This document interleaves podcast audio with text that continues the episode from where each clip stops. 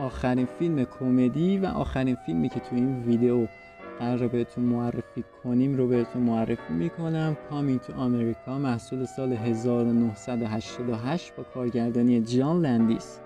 ادی مورفی و پال بیتس هم توش بازی کردن. ادی مورفی رو فکر کنم خیلیاتون بشناسید. یه بازیگر فوق العاده تو ژانر کمدی پیشنهاد می‌کنم این فیلم رو حتما ببینید. نسخه دوبل فارسیش رو خودم ندیدم ولی نسخه زیرنویسش هم می‌تونید ببینید و لذت ببرید چون این فیلم یه کمدی خالصه.